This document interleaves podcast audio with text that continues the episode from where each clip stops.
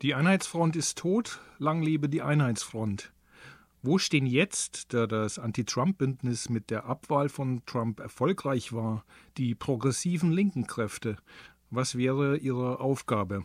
The left is fragmented, far flung and politically incoherent.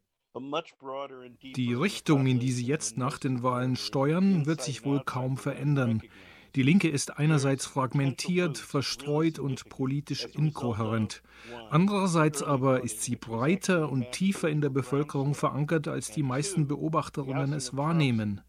Ich denke, das Frühwählen und die Rekordwahlbeteiligung waren Teil eines linken Auftriebs. Dass Trump und der rechte Block aus der Exekutive abgewählt wurden, führte zu einem weiteren Schub. Trotz der Politisierung, die die Anti-Trump-Bewegung mit sich brachte, sind in der Linken viele Fraktionen und Spaltungen geblieben. Das alles zusammenzuführen, erfordert bewusste und konzertierte Bemühungen. Im Gegensatz zu dem zeitlich begrenzten Anti-Trump-Bündnis aus Zentristen und Linken, so wichtig es auch war, würde es sich dann um eine echte United Front handeln. Das Anti-Trump-Bündnis aus Zentristen und Linken war wichtig. Ich sage war, weil viele Progressive Hoffnungen auf Biden und Harris setzen. Lange wird es aber nicht anhalten, denn die zentristische Parteiführung der Demokraten hat das Bündnis schon verlassen. Unverzüglich wurde der rechten Mitte, den Never-Trump-Republikanern versichert, Weder werde die Politik der Linken auf Unterstützung stoßen, noch würden Linke in Führungspositionen aufsteigen. Dabei handelt es sich keinesfalls um einen plötzlichen, unerwarteten Dolchstoß, wie manche jetzt beklagen. Sie erinnern sich nicht an die Kampagnen von Bill Clinton und Barack Obama. In beiden Fällen arbeiteten die Linke und die Mitte im Wahlkampf zusammen. Nach der Wahl war es schlagartig damit vorbei. Eine weitere Aufgabe, der sich die Linke stellen muss, ist der Neuaufbau eines Mitte-Links-Bündnisses. Wie schon so oft seit 1945. Mitte-Links hatte für das Ende der McCarthy-Ära gesorgt und für den erfolgreichen Widerstand gegen den rassistischen Segregationsflügel in der Demokratischen Partei. Es hatte den Militarismus des Kalten Krieges in Misskredit gebracht, für die Gleichheit der Geschlechter geworben und so weiter. Sinn und Zweck eines solchen Mitte-Links-Bündnisses wäre in strategischer Hinsicht nicht die Transformation der Gesellschaft, sondern der Kampf gegen den Faschismus des 21. Jahrhunderts.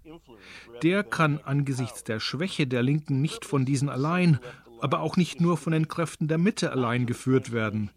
Die Mitte muss von einer populären, systemkritischen Linken dazu gedrängt werden or by the center without the popular counter-system push of the left. Theoretisch klingt das, was von manchen US-Linken jetzt zu hören ist, sehr gut, äh, gleichzeitig gegen die neoliberalen Zentristen wie auch gegen den Trumpismus vorgehen. Aber ist das realistisch und praktikabel? Trumpism does not really cover the fascist threat. It was here before Trump and it der Begriff Trumpismus fasst die faschistische Gefahr nicht richtig, denn sie war schon vor ihm da. Und sie wäre auch noch da, wenn dem werten Staatsmann etwas Schlimmes zustoßen würde. Die Frage lautet eher, ob die Linke die Mitte herausfordern und sich gleichzeitig mit ihr gegen den rechten, rechtsextremen Block verbünden kann. Das wird schwierig werden, aber es ist machbar. Anders als früher sind wir heute potenziell in der Lage, auf der Grundlage einer stärkeren Linken ein Bündnis mit der Mitte zu schmieden, ohne der Lockvogellogik folgen zu müssen, die die Basis der Demokraten ständig wieder auf ihre defensive Ausgangslage zurückwarf. Denn wir haben jetzt tatsächlich offen als Sozialistinnen gewählte und auftretende Politikerinnen und außerdem mehr Politikerinnen, die programmatische Forderungen teilen ohne dass sie dabei die rote Fahne schwenken. Dagegen hat die Mitte trotz des Sieges über Trump Probleme. Denn weder sie noch die Rechte können tragbare Antworten auf die Krisen liefern. Aber die Linke hat sie. Den Green New Deal, Medicare for All, die Erweiterung demokratischer Rechte sowie den Widerstand gegen Autoritarismus und Militarismus außen- und innenpolitisch. Maßgeblich waren daran Bernie Sanders, Alexandria Ocasio-Cortez und ihre drei linken Mitstreiterinnen beteiligt. Mit politische Linke meine ich Gruppierungen, Aktivistinnen aus sozialen Bewegungen, Intellektuelle, Künstlerinnen und gewählte Politikerinnen, die die Intervention der Regierung in gesellschaftliche Verhältnisse fordern. Viele Aktivistinnen, die man früher zu Recht für ihre Politik der kleinen Schritte kritisierte, haben sich unter Trump von diesem Inkrementalismus weg nach links hin bewegt. Ganz besonders sticht dabei heraus, wie weit verbreitet das Überschreiten unsichtbarer Trennlinien ist etwa die zwischen wirtschaftlicher Unterdrückung, Faschismus und Colorline. Die riesige Zahl von lokalen Protesten gegen die Polizeimorde an Afroamerikanerinnen zeigte das. Noch wichtiger ist aber, dass in allen gesellschaftlichen Sektoren ein Bewusstsein und eine Anerkennung der demografischen Veränderungen im Land entsteht. Die weiße Mehrheit wird allmählich überholt von der nicht weißen Bevölkerung wogegen sich der anwachsende weiße Nationalismus heftig sträubt. Parallel dazu und direkt dagegen wächst die Macht der Wählerinnen an, und sie war bei diesen Wahlen der entscheidende Faktor. Wenn die Linke ihre Enttäuschung von beiden schnell überwindet, werden wir die Defensivhaltung, es gebe zur Positionierung in der Mitte keine Alternative, bald überwinden können. Innerhalb der Demokratischen Partei gibt es ja bereits Führungspersönlichkeiten, die die Zentristen für ihre Illusion, es gebe eine Rückkehr zur sogenannten Normalität, offen kritisieren. Die guten alten Zeiten, in denen die radikale Rechte bekannt war, sich aber nicht in den Zentren der Macht befand, lassen sich halt einfach nicht zurückholen. Die Linke weiß dagegen, dass die Gefahr, die von der kryptofaschistischen Rechten ausgeht, unmittelbar mit den ganz gewöhnlichen Reaktionären verknüpft ist. Die Republikanerpartei hat sich ihnen komplett unterworfen. Vielleicht sind wir ja wirklich so stark, dass wir ein Bündnis gegen rechts herstellen können.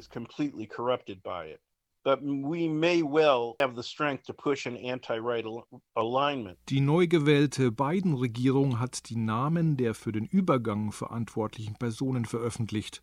Lassen sich daraus Rückschlüsse ziehen auf den zukünftigen Regierungskurs. The transition team is diverse in terms of color and gender, but not politics. Das Übergangsteam ist divers in Bezug auf Hautfarbe und Geschlecht, nicht aber politisch. Seine Mitglieder sind Zentristen, überwiegend Unterstützer des Pentagon und mit guten Beziehungen zur Wall Street. Obama und Bill Clinton hatten in ihre Teams ein paar Linke gelassen und sie später wieder ausgeladen aber selbst so ein bisschen wie die zwei mag sich Biden nicht aus dem Fenster lehnen. Biden ließ nie einen Zweifel am abzusehenden Kurs seiner Regierung. Dass er statt Trump an der Macht ist, verschafft der Welt eine kurze Verschnaufpause. Aber wenn es um wichtige Entscheidungen geht, werden er und seine Zentristen in jeder Hinsicht falsch gehen. Ich wäre erleichtert, wenn ich mich darin auch nur ein bisschen irren sollte. Aber die Krisen, die über uns hereingebrochen sind, lassen sich mit der Politik der kleinen Schritte nicht beheben. But the crises in which we are drowning won't abate. Im Übergangsteam von Biden finden sich Namen von Gewerkschafterinnen, welche Spielräume haben Sie? I'm sure there are some hardworking, dedicated folks. Sicherlich handelt es sich bei den Gewerkschafterinnen im Übergangsteam um hart arbeitende und engagierte Leute, aber die Tatsache, dass sie aus Gewerkschaften kommen, ist kein Garant dafür, dass sie sich dann nicht doch wieder beschränken auf die Bildung von Arbeitsgruppen, auf das Herumreichen von Berichten und auf Mitgliederklientelismus. Das Übergangsteam von Biden ist erfreulicherweise das Gegenstück zu Trumps Frontalangriff auf das gesamte Land. Aber es ist deshalb noch keine Problemlösung. Die Gewerkschaften sind Teil von sozialen Bewegungen, aber gleichzeitig geprägt von rassistischen und geschlechtsspezifischen Spaltungen untereinander wie innerhalb einzelner Gewerkschaften. Solidarität ist oft nur ein Slogan. An diesen kümmerlichen Enden zerrinnt die Politik und beginnt das Gebettel bei den Zentristen um Krümel. Das ist übrigens ein Grund, weshalb so vielen Menschen aus der Arbeiterklasse Trumps krass arbeiterfeindliche Politik und Ideologie nicht klar geworden ist. So oder so werden die durch den Neoliberalismus verursachten Krisen nicht in Angriff genommen werden, wenn in irgendeinem Konferenzzimmer des Übergangsteams ein kluges Wort einer Gewerkschafterin fällt. Ein Kurswechsel wird nur infolge von demokratischer Massenmobilisierung erfolgen. Das ist das Hauptbetätigungsfeld der Linken. by mass democratic political action, and that's the left's main concern. Biden und Harris gewannen mit einem beachtlichen Stimmenvorsprung. Aber ein demokratischer Erdrutschsieg, eine sogenannte Blue Wave, blieb aus. Demokraten verloren Sitze im Abgeordnetenhaus. Wie wird das in der Partei interpretiert?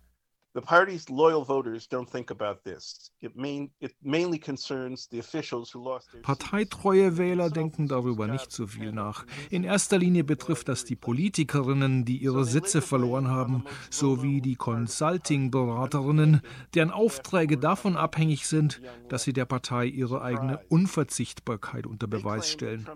Das bedeutet in diesem Fall, dass sie die Schuld den Schwächsten in der Partei zuschieben, nämlich denen mit den wenigsten Kontakten Connections, den finanzschwachen Neulingen, den jungen Linken. Was für eine Überraschung. Sie behaupten, Trump habe sie mit einer rote Socken-Kampagne an die Wand gespielt und dass, wenn die Linke verschwende, damit auch die rote Socken-Kampagne verschwende. Aber wer hinschaut, wer einen Sitz unerwartet verloren und wer einen unerwartet gewonnen hat, erkennt sofort, Zentristen flogen raus, Linke kamen rein.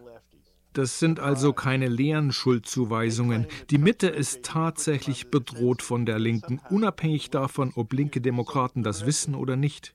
Die Zentristen und ihre Zuträger stützen sich stark auf finanzielle und politische Verbindungen. Sie müssen darüber hinaus Rechenschaft ablegen, um weiter gesponsert zu werden.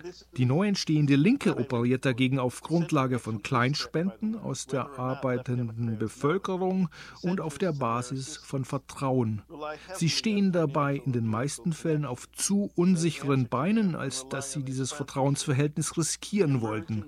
Insofern sind die Mitte und die Linke Gegenpole und nicht bloß zwei Reformerlager mit unterschiedlich langen Geduldsfäden. Für jede neu gewählte Alexandria Ocasio-Cortez muss sich ein zentristischer Parteifunktionär zurückziehen. Not simply reformists with different degrees of patience. For every AOC elected, There's a centrist apparatchik in retreat. Was ist von Ocasio-Cortez schneller Kritik an den Vorwürfen demokratischer Zentristen zu halten, die Linke sei schuld am Sitzverlust? She understands perfectly well that the party is in turmoil and the only way to fight a backlash is to lash back. Ocasio-Cortez weiß ganz genau, dass es in der Partei rumort und dass die einzige Art, gegen so einen Backlash anzukämpfen, eine scharfe Gegenattacke ist.